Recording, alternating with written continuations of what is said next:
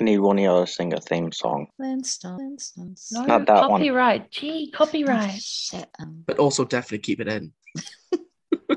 No. I don't know. Now all I've got is the bad pagan chant. We'll have to do "We All Come from the Goddess" in a round. And My favorite bad pagan chant is like an American one, and it, there's a recording of it on Spotify, and like they're super into it, and I think it's from the '90s, and they're like, "East wind blowing, lighting up my mind." well, one of those is gonna stay in. We don't. It'll be a surprise which one. All of them, except for the copyright one. Hail and welcome to Circle Talk, a podcast for seekers, initiates, and the curious by four Alexandrian witches with endless different opinions. We're your hosts. Hi, I'm Peter. I'm a High Priest and Coven leader from South Wales. Hi, I'm G, a high priestess and coven leader from the Boston area of Massachusetts. Hi, I'm Josie, a high priestess and coven leader near Melbourne, Australia.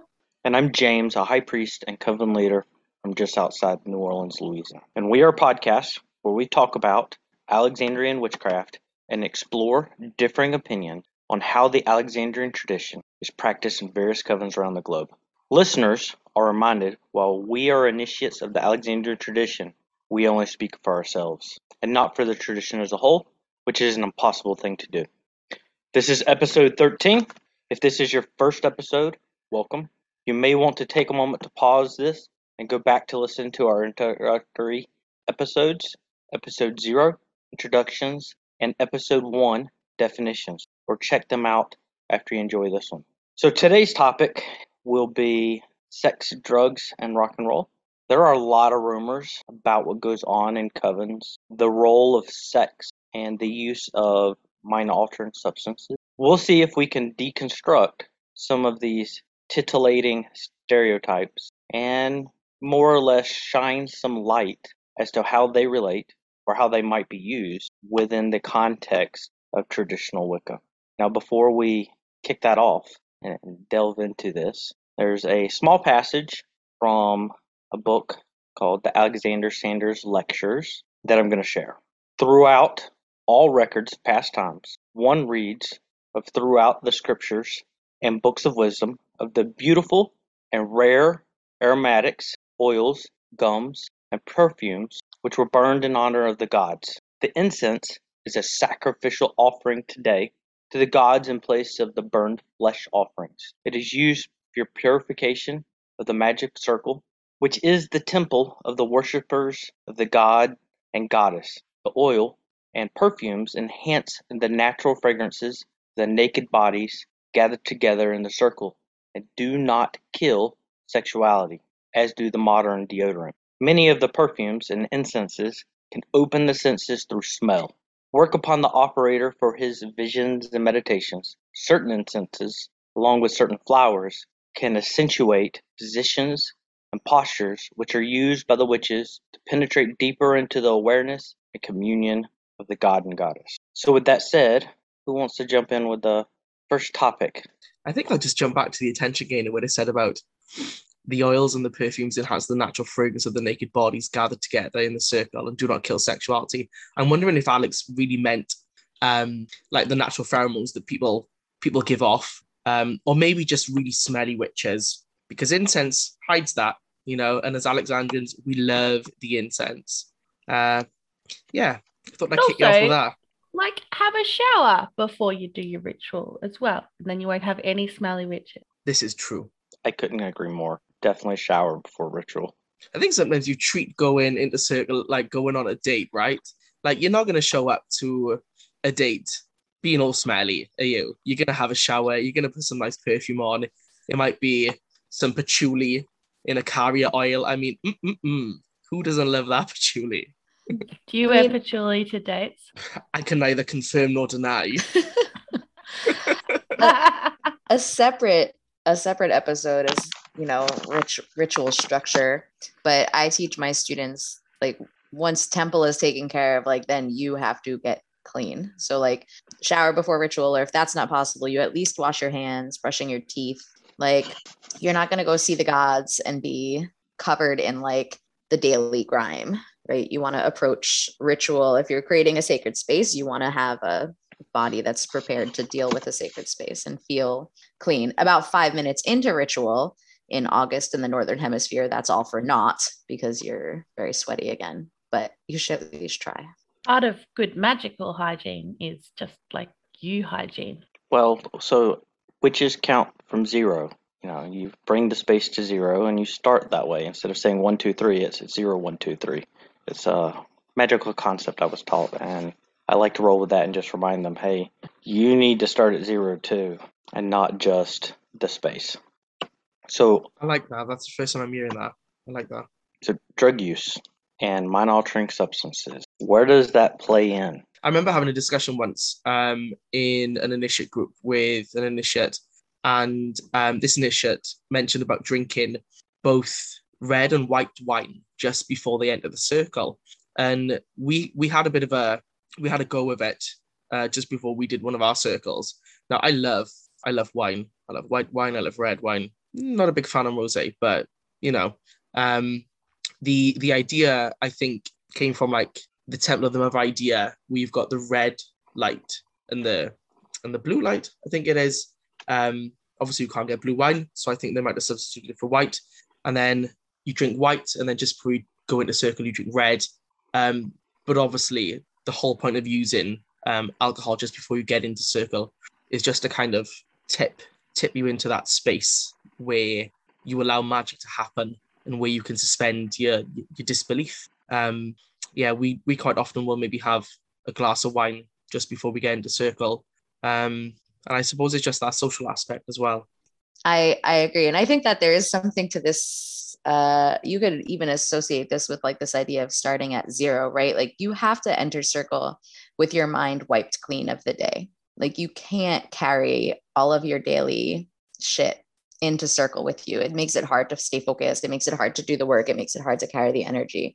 And, you know, it's really nice if we can be evolved enough humans to just do that through a quick meditative practice or by telling ourselves, okay, it's time to turn off the brain, or if we set up enough external signals. But um, the reality for a lot of us is that we need help moving into that space and letting go of our day to day, our mundane lives. And for a lot of us, using wine or weed or anything like that before circle just helps to, I describe it as giving you space. It's not putting me into a an altered space. I'm not getting that, I'm not getting trashed.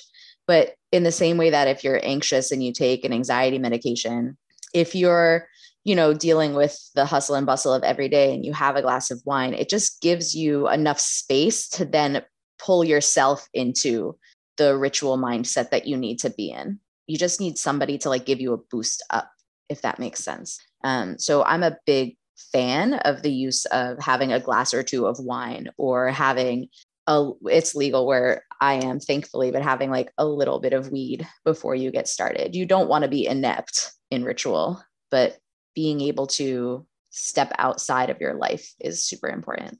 I think before we go any further, though, we should probably point out that like everything we're going to discuss today is not something that is 100% expected of all practitioners. Absolutely. Um, and especially not of seekers. yes. Um, I myself um, am a very cheap drunk, and I don't always or don't often um, like drink wine or anything else before ritual because I feel it it actually messes with my concentration and my focus. And it, I, I've been in situations where it has been really handy, especially in quite if you know a ritual is going to be like quite intense or quite long.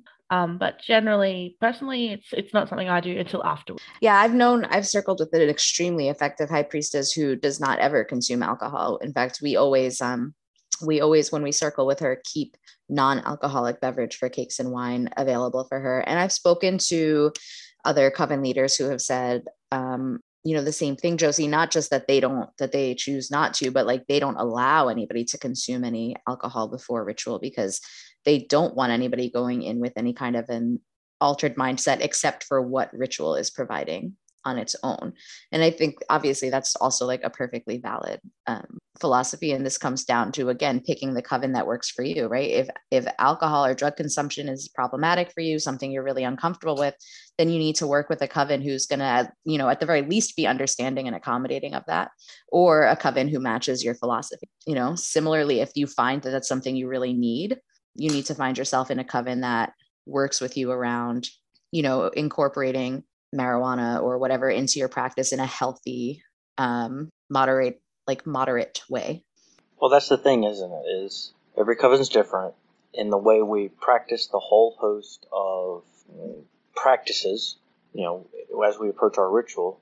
And that includes the use of wine alcohol other substances etc um, i've been in covens that use more wine than other covens um, I one coven it was an expectation that you showed up with a bottle of wine just for you, in addition to what we had for ritual. Proper Alexandrians. Was well, that you, was that our shared upline, James? no, no. Oh. No, that was the Gardnerian family. Oh, excuse me. Um, but it, but it does point out that like all these jokes we made about make about Alexandrians and wine is just like everything else a joke, you know, and and it's not, you know, there are plenty of Alexandrians who do not consume alcohol and that is fine. Yes, and sometimes you'll have recovering alcoholics, and so the the covenant needs to take that into consideration. Whether it's a member who enters recovery after already being a member of the coven, or you're looking at new members, etc. So it's just like you said, seekers find the coven that's for you. If alcohol is concerned, make sure you bring it up. I know our current seeker doesn't consume often, um, but that's okay. I, I don't necessarily need said seeker to pound wine continuously. I just need the altered state to be able to take place when we enter ritual. So, this is like we've been discussing the use of mind altering substances ahead of ritual, right? To as part of like the preparation. But one can also set up rituals or magic or witchcraft where you're using mind altering substances within the context of the ritual for a set purpose. Um, and so it might be worth discussing a little bit of that. Like we, on very rare occasion, we have a rite to Dionysus and we bring bottles of wine in for that ritual and consume them throughout because the whole point is that by the end of the rite, we have an ecstatic dance, which we'll talk about, and you want to be in a very ecstatic headspace. Plus, if you're doing a rite to Dionysus, um, for us, it it feels like you should have wine. So you know we will drink wine throughout that ritual. But what are some other ways that people have done this or have heard about people using it in their in their witchcraft or in their ritual space? Nobody wants to be incriminating at this point in time. It seems this is going well. Well, I mean, I know for a fact that there are people who choose to use mind altering substances in ritual when they're doing prof- prophetic work um, if you go back to like the Oracle of Delphi, right, we suspect that the Oracle was placed over fumes that induced a mind altering trance so that she could produce a- Apollo's prophecies from an altered state. Um, I've heard of people who used burn different herbs on their bonfires outdoors, um, so mind altering state for different reasons, often to induce trance like that. I've been making um Kyphi following an online recipe that I found. I'll post the I'll post the YouTube videos of the ones that I watched in our in our notes. Um, and doing some research around the ingredients, there's there's discussion amongst academics that maybe one of the ingredients was actually marijuana, um, because it created that mind altering substance, and they were there were three incenses I think that the Egyptians um, that the Egyptians burned. Now, I'm probably I might get this the wrong way around. I think it was myrrh in the morning, frankincense in the afternoon, and then kyphi in the in the evening. And obviously, I think one of the main reasons for adding possibly what might have been marijuana is just to get that extra layer of um, being able to commune with the gods a little bit easier. I think sometimes our minds get in the way of what could be effective magic, and using these mind altering substances or using wine, I think just allows you to open up a little bit better in order to come in with the gods and have that connection with the gods directly. Yeah, I think it's reasonable to approach this from an academic standpoint, right? We are 100% not encouraging anybody to go about experimenting with the use of mind altering No. substances in their ritual or their witchcraft that is that is not what we are encouraging at all. But academically it's interesting. As people who practice witchcraft and people who seek out trance states it's interesting to look throughout history and at different cultures the way that people have done this historically and the different means in which it's done that. And one of those is the use of mind altering substances. And you know maybe now since since we're all being a little bit shy about discussing this it is worth moving into some of the other ways that we can um, induce trance in ritual uh, that are less concerning I think just before we move on, I'd like to just drop, you know, th- there's also other herbs that people can use. You know, we talk about the the witch's Sabbath or the witch's Sabbath and fly into the Sabbath, and what does that actually mean? Well, research shows us that a lot of um, a lot of this comes from the use of herbs from the Solanaceae family, including belladonna and henbane. And before people start clutching their pearls and say that's poisonous, alcohol is also poisonous nicotine is also poisonous, also from the Solanaceae family, including tomatoes and um, potatoes. So yes, maybe a little bit less of a dose, um, but also the damage is in the dose. If you take, you know, you you can you can safely use belladonna, you can safely use henbane, um, just as you can safely use alcohol. You know, if you overdo it, then yeah, that's that's where the problem starts. But you know, witches would have made ointments or salves or oils with these herbs, smeared them on their body, and then transdermal effect would have taken place where you would have got those alkaloids. Um, but yeah, there are also other herbs that people can use as well. Just Uh, you know, you research into them safely. There's an eggplant joke in here somewhere but i don't want to look for it too hard. Um yeah somebody posted recently on reddit in one of the reddits like i'm looking for a um a trustworthy supplier of flying ointment and somebody else posted there's no such thing as a trustworthy supplier of flying ointment. In other words like if you're looking on etsy and somebody's selling flying ointment like i wouldn't i wouldn't just buy that from a random person on the internet you know that's not a thing. So um again like this is all like very much something to be considered with great Yeah. care and and one's own study and Yeah, obviously Yeah. we're all adults, you know, listeners, you're more than adults, all adults here.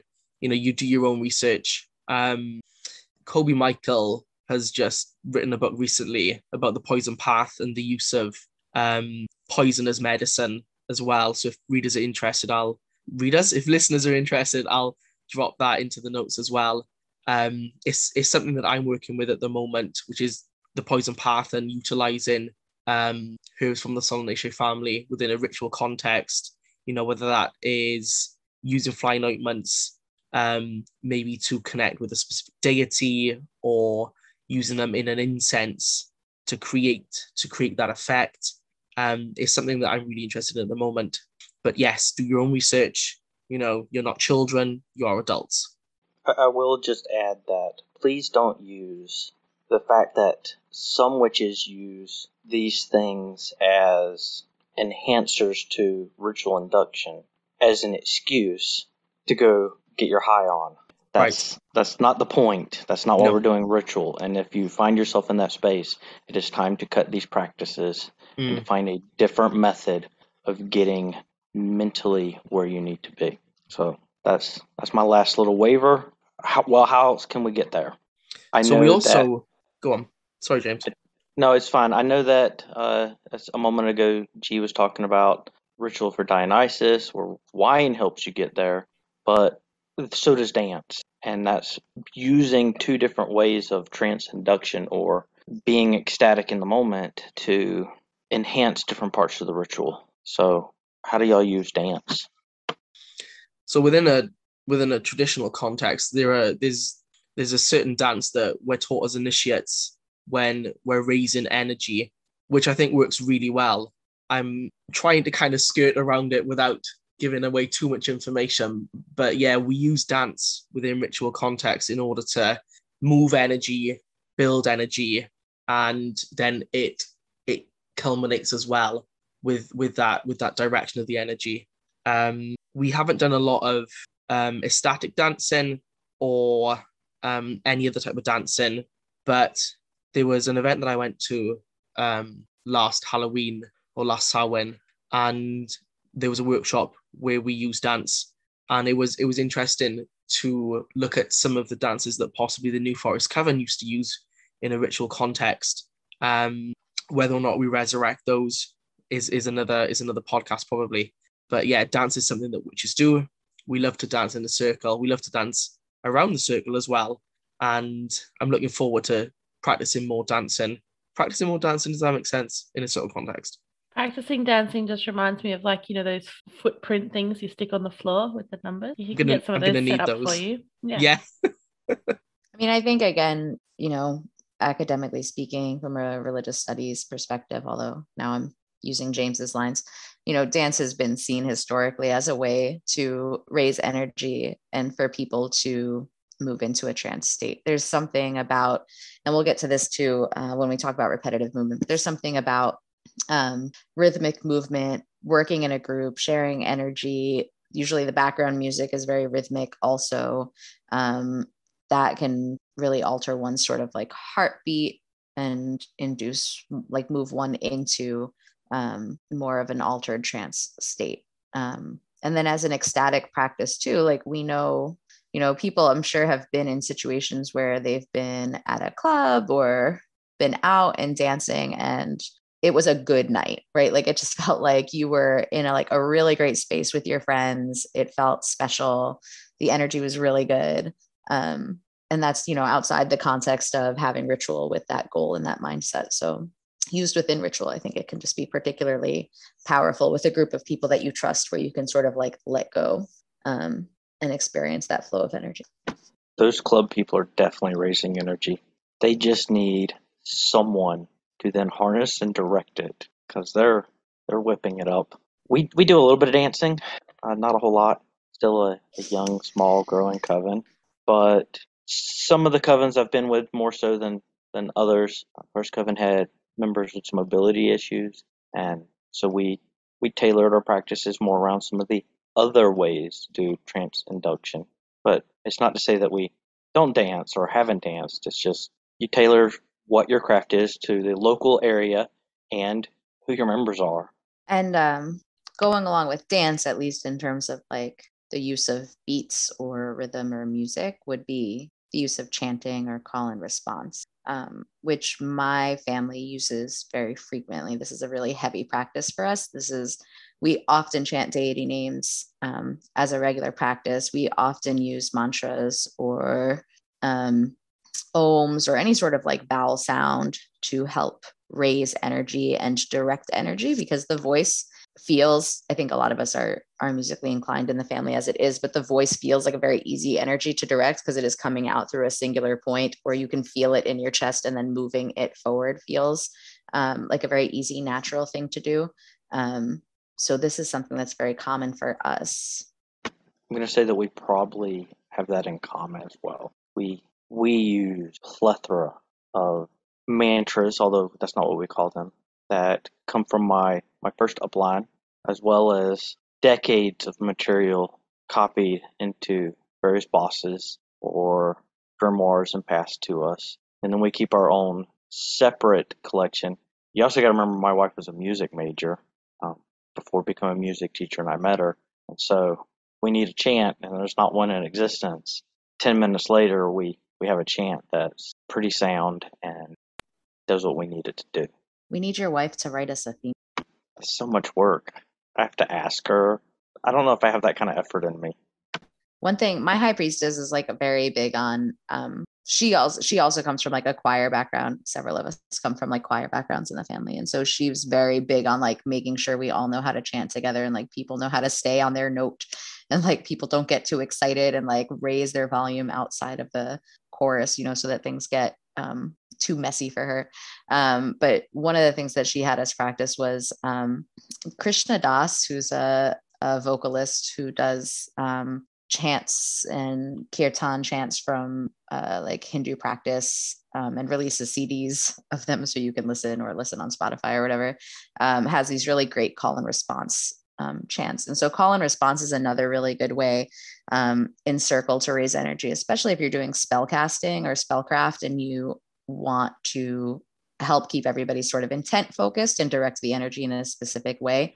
Using um, using a call and response allows most of the people in circle to sort of let go and just listen and repeat and feel the energy. And just one person who's directing things to have to really be on top of what are we saying? Where are we in the script? How's the rhythm going? and stuff like that. Um, which can be super effective for um, doing group work. All right, so we've talked a bit about drugs and dance and chanting, and I know you very briefly mentioned that there's repetitive movement as part of dance, but it's it's also related. So I would like to to touch on that a bit. We we do this one a lot, swaying, rocking, use of mudras, and a lot of that is because of my own personal idiosyncrasies with the craft. When when I was a a young witchling going through my paces, I just found that part of the various corpus of practices something that I was able to latch onto very easily in my personal practice um, because trying to do some of the group dances alone is just not going to cut it. But rocking, swaying, and some of these other things, very easy to do alone. And so that's just overbleed from my personal practice back into the way some of the, the coven functions. And, and that's just expected. Yeah, we'll use mudras as well um, during ritual, especially when we are invoking the gods. Yeah, there are there are certain types of mudras that, that we will use, um, and mostly we will use them when we are invoking the gods. But you're right, it's something that I latched onto as well quite quickly because it's something that that like G was saying with the with the voice and it's a focal point. It's also a focal point when you're using mudras, and it just adds that extra layer as well. Comes back to that idea of rhythm, right? It's just another form of rhythm, another form of patterns. The human mind really likes patterns um, and repetition, and it's it's one way to really kind of trick yourself into a, a trance state or an altered state very very easily with any kind of rhythm. That's everything we've talked about so far. Yeah, and it quickly creates that mindset as well. If everybody or, or nearly everybody's doing the same thing over and over and over again, it creates that egregore and that group mind.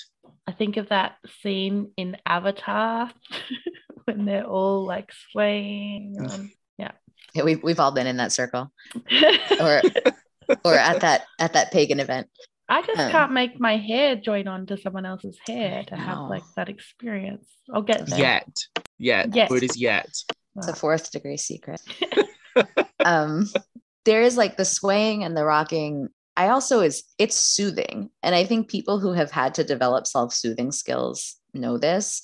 Um and so just that rhythmic motion i don't know if it sort of harkens us back to the ocean or if it's got like a sort of like being in the mother's womb feel to it but swaying and rocking back and forth are very soothing motions. And i find myself doing them anytime you place a small mammal be it human or feline or rabbit, whatever, in my arms, I start swaying back and forth, back and forth.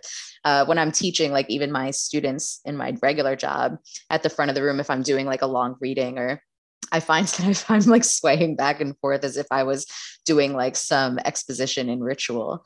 Um, but because it's soothing in that way, it also helps to relax you into the trance state.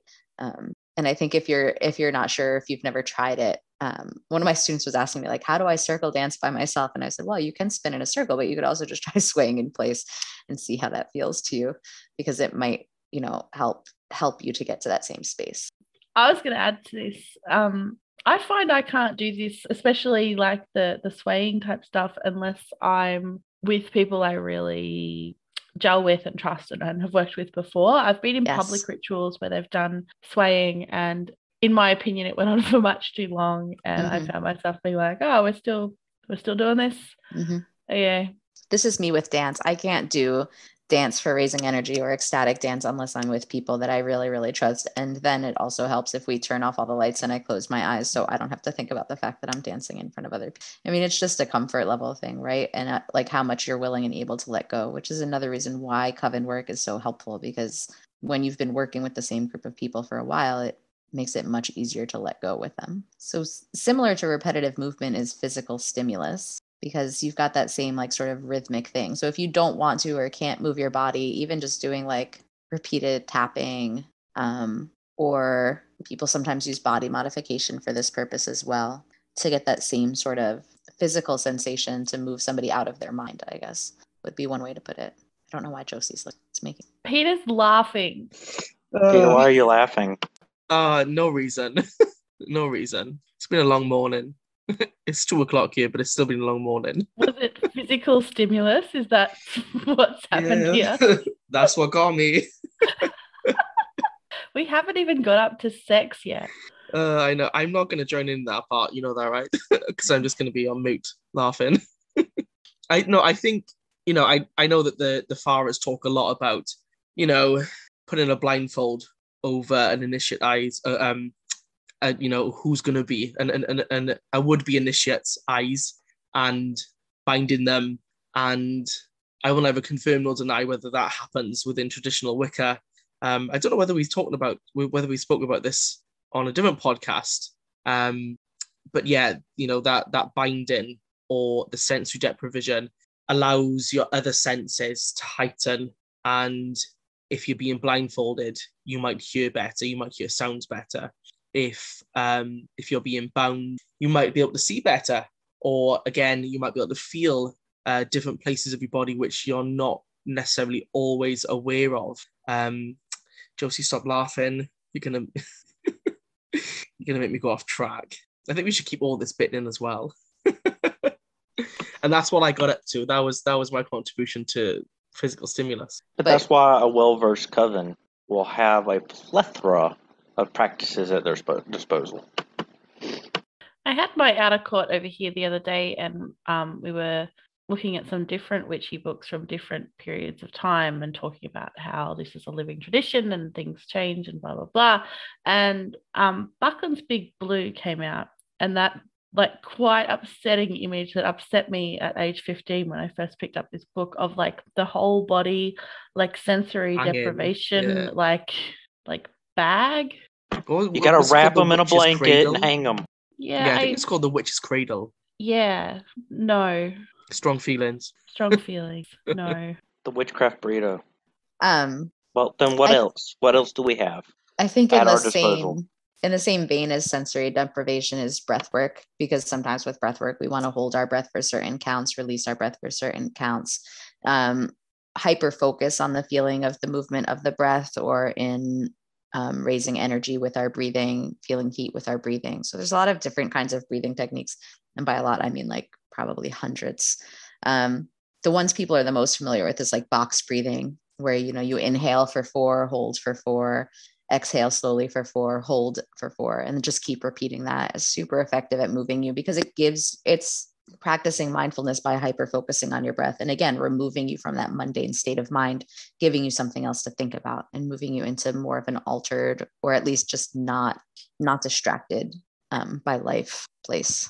And that's across lots of different belief systems lots of different cultures. Um it's almost universal. We know that changing the way you breathe or noticing you breathe is going to change the way that you think or act in some way or feel in my head, I've got um, there's a Netflix series about some videotapes, and towards the end, it's it, it's supposed to do with like this cult who is trying to bring back um, bring back a deity, bring back something, and there's this one scene where they are all breathing really rapidly, and it's like in order to to kind of hyperventilate, in order to get them into that that state of mind, and um, I looked at it and thought that's maybe something that that I'm going to look into because we, even though we do some breath work and we we look at you know sacred breathing and why breath is important, um, I think it's something that I could definitely look look at more in my in my personal practice as well as well as a coven setting.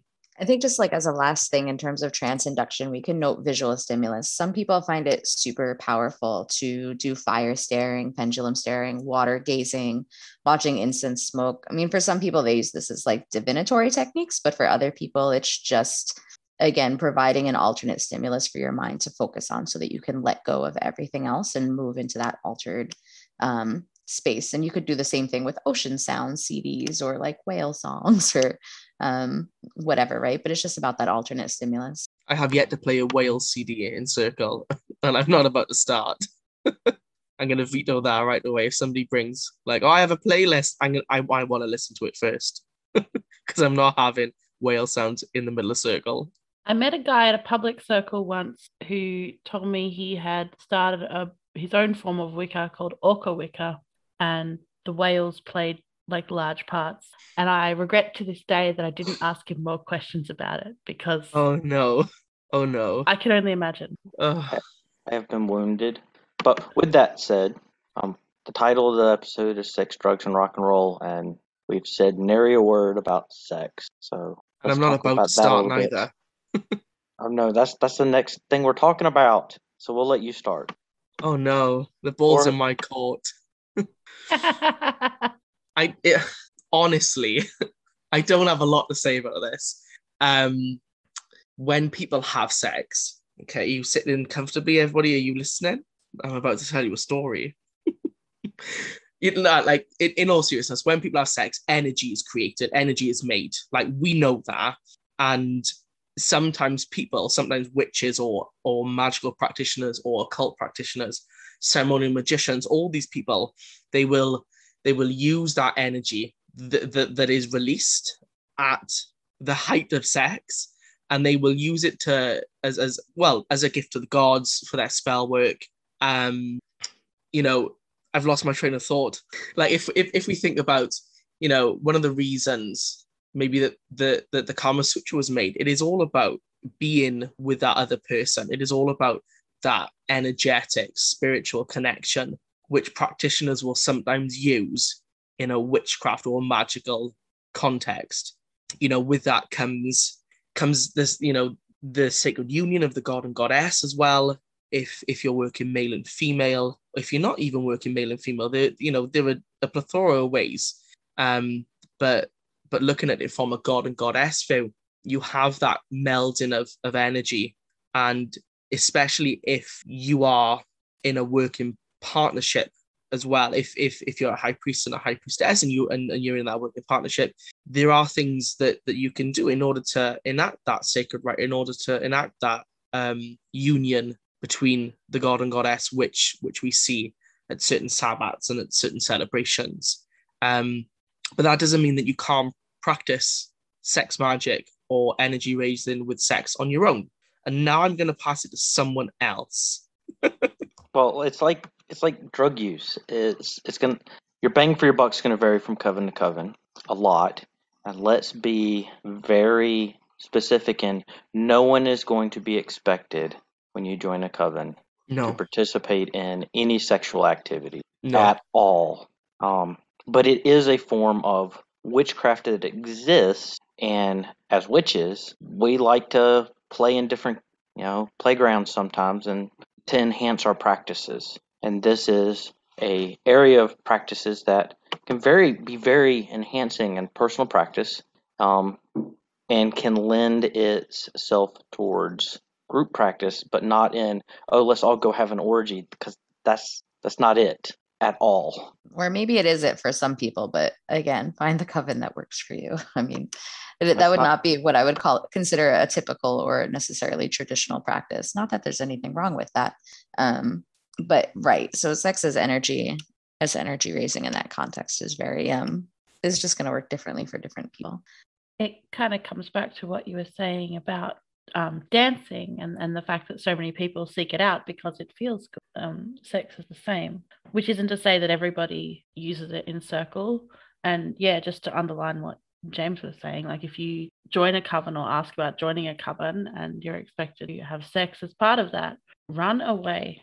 Um, fast call the fast police. fast yes Mm. absolutely um that having been said you know we come back to this point about consenting adults they're consenting people who as consenting adults have made this part of their practice and people who are interested in using this as part of their practice um, and it's also worth noting that sex can be um, you know a sacred act as well not just for the purpose of energy raising but also for sacred worship right? It's not it is no secret that the charge of the goddess says all acts of love and pleasure are my rituals. That's that is a googleable information. Um, and sex is part of that. Sex ideally is an act of at least pleasure and uh, for some people ideally an act of love and pleasure.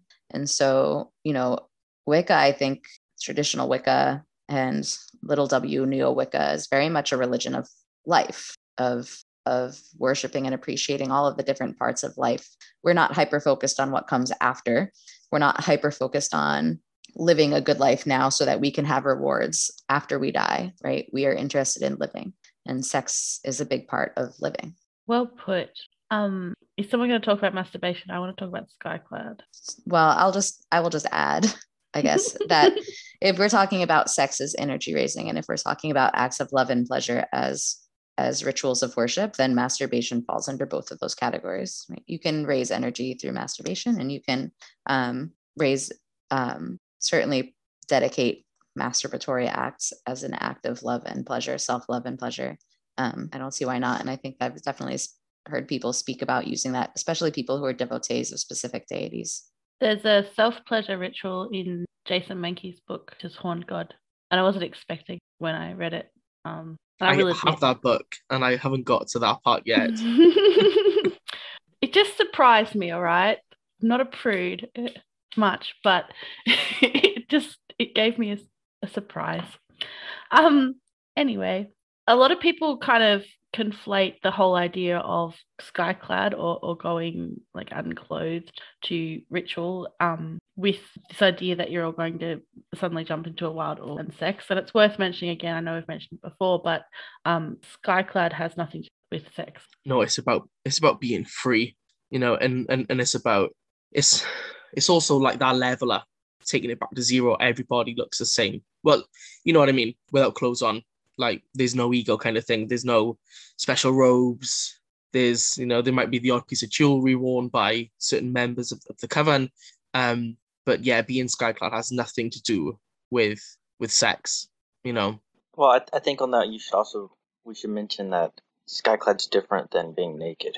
It's it's yes. a different thing, and I know in Western society we like to tie nudity automatically to to sexuality, but Skyclad practice isn't about any of that. It's shedding the ego, taking off the world's bounds, and it's freeing. It's just what we do. It's also really safe if you've got a lot of candles, naked flames around the place. I'm almost positive we've mentioned this in the past. You know, you do not want the long wizard sleeves as you're bending over, no pun intended, as you're bending over the altar, you know, which might catch fire. There's other things that can catch fire you know, in a ritual setting, not just the wizard sleeves um, or the robes. But yeah, let's let's move on. I'm just gonna say the first rule of Witch Club is don't burn the witch. Right. I think you missed the opportunity for a no pun intended after naked flames. I was gonna say, or do you mean sky clad flames? Oh, I did. You're right. From now on, I will refer to them as sky clad flames. Much better. Because even though even though we might dress the candles with oils and herbs, the flame itself is skyclad. Oh, very epiphany. nice. so, what about rock and roll? Love it. Led Zeppelin, get on it. Some of this we covered with talking about chanting, right? Um, so we we covered some of this in trance induction, but it belongs here as well. That the use of like music, harmonics, um, drums, rhythms, can definitely be useful in terms of enhancing that trance state and enhancing magical experiences. Yeah, anything with rhythm, right? Um, this is where drums come in. This is where noisemakers and rattles and sistrum, sistra, sistrums, sistrums yeah. come in. All of these things. I've yet to see a kazoo in ritual. Prove me wrong, listeners. I could see we have like an when people buy new homes or move into new homes, we do an exorcism, right? Sometimes just uh, to clear the space. And that generally involves banging pots and pans and rattling sistrums. And I could 100% see sending the kids around with kazoos as well. So you're generating enough noise to like chase the bad spirits out. So I think kazoos could could theoretically be used in that context. As a young just pagan get... child, I was handed a kazoo at more than one ritual. so I've been there, done that something something element of air. yes. And also, just to uh, get the practical magic reference in, the kids also play kazoos in practical magic. Very but true. In that scene in the morning when the kid is playing the kazoo and there's a close up, she's playing it the wrong way around and it wouldn't be making any noise. It always bugs me. I've never noticed that. I'm gonna have to. There you go. Oh no! There's an Easter egg that you have to. You have to watch it again now, Peter. Oh no! Wow. I'm gonna have to watch it again. Oh no! Wow. I'm sorry. No. uh, in addition to rhythm and noisemakers and drumming, you can also use more lyrical melodies. So people can sing. There's some like really nice um, songs and chants that people have written as pagan music that you can certainly include as worship. Um, around the harvest time, we sing. Um, the Wickerman song. We do not sing the Wickerman song. Uh, give You me a minute. I'm going to come back. John Barleycorn? N- we do, of course. Um, no, it's a hymn. It's a Christian hymn, and we've altered it so that it's so much better. I'm going to find it. Just go ahead. I don't know. Talk. Um, you could also use recorded music in your rituals, and I I had feelings about this for a while, but when I saw it done well, um, my mind was changed. I think it's nice, and um, a lot of the old pagan books that I love are all like, you will need a CD player and this CD. It's like, So this is us. We use a soundtrack for every single ritual, and those soundtracks have been put together from like recorded cassette tapes in the 70s and 80s that we have digitized and spent time like looking a lot. It's a lot of Enya. I'm not going to pretend it's not, but because we've been doing it for so long, like every single Yule ritual I've ever attended has been the same soundtrack. Every single Samhain, every single initiation I've ever attended is the same soundtrack, and because of that, it's actually super effective the music's been like very carefully picked to not be distracting, to not have any lyrics in it, so that there's nothing that sort of like pulls you out of that headspace.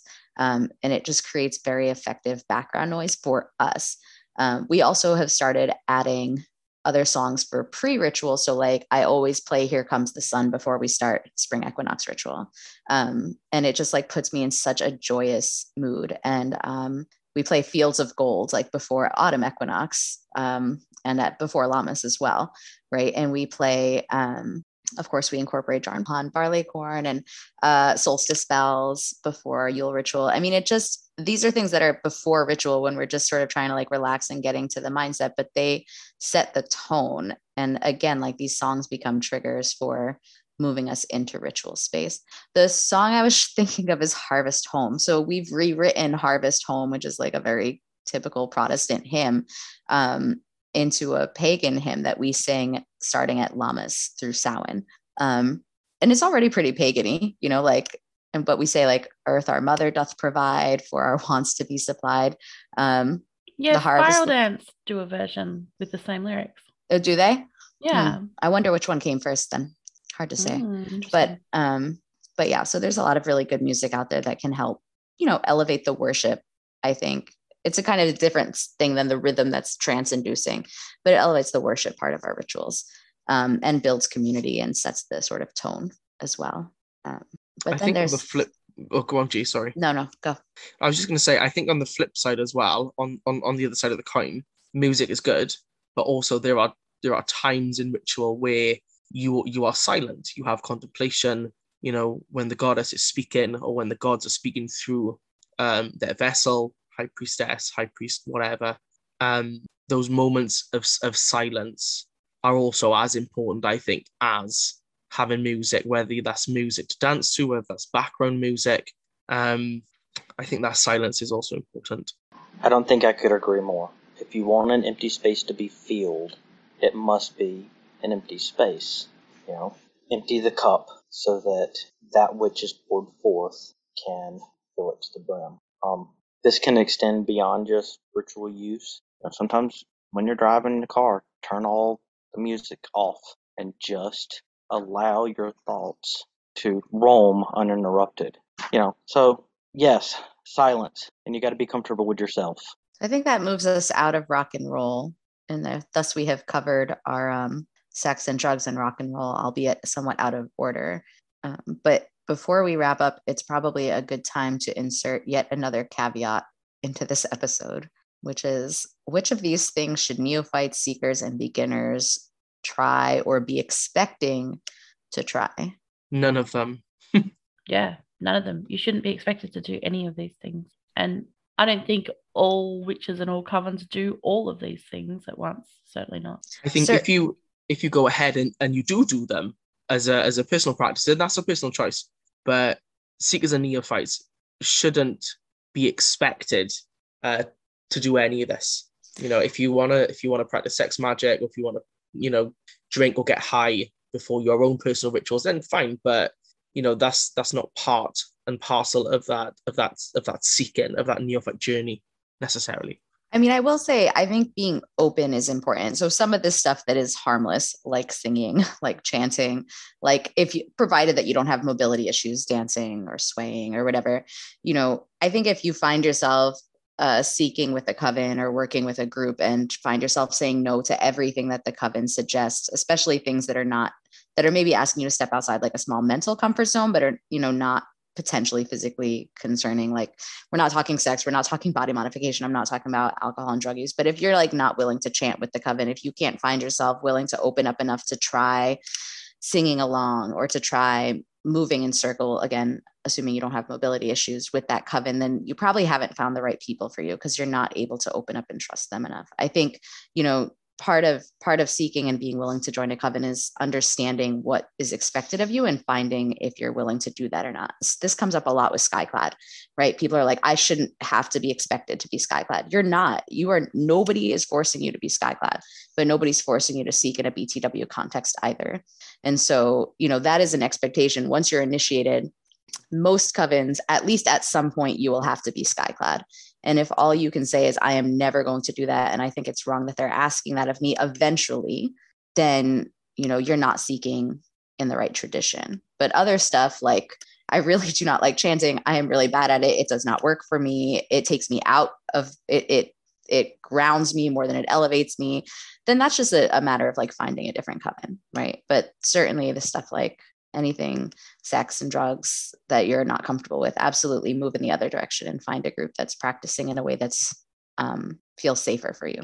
It comes back to what we've said about being a beginner and being a beginner in a coven doesn't mean you're a beginner at being an adult with autonomy. Absolutely. So i think that about brings us to the end of the episode and today we talked a lot about various ways and means of inducing trance. And some of those ways can be controversial, such as the use of wine, alcohol, drugs, sex, etc. Um, we've also talked about the less controversial things, such as music, silence and ritual, and chanting, drumming, etc. And we've tossed in a healthy dose of, well, I think a healthy dose of warnings and considerations for seekers don't just roll in and let your autonomy go. It is your authority. Keep it. So, with all that said, uh, energy is universal and it's pervasive, and people reference and think about it all the time. Not necessarily always in those terms, but we, we do. In different cultures, ages, religious uses have different words for it energy, power, feeling, prana, chi, so on and so forth. As the saying goes, there are many paths up the mountain. You don't need to be a witch to raise or use energy. You know, we, we talked about dances at clubs. Well, there are places and people that don't go, you know, you don't have to go just because the energy feels weird. Well, the same applies. Or when two people are, are fighting and that feels weird. Well, that's that's the same idea we're getting at, but we're purposely crafting and molding that feeling, that use of energy. So thank you for listening. As a reminder, you can find us on Instagram and Facebook as Circle Talk for Witches. That's four as in the number. My cat's joining along. Twitter as Circle for Witches, or email us at circletalk4witches at gmail.com. If you have any questions, queries, thoughts, or ideas for future discussions, please do get in touch. We'd love to hear from you. From all of us at Circle Talk, merry meet, merry part, and merry meet again.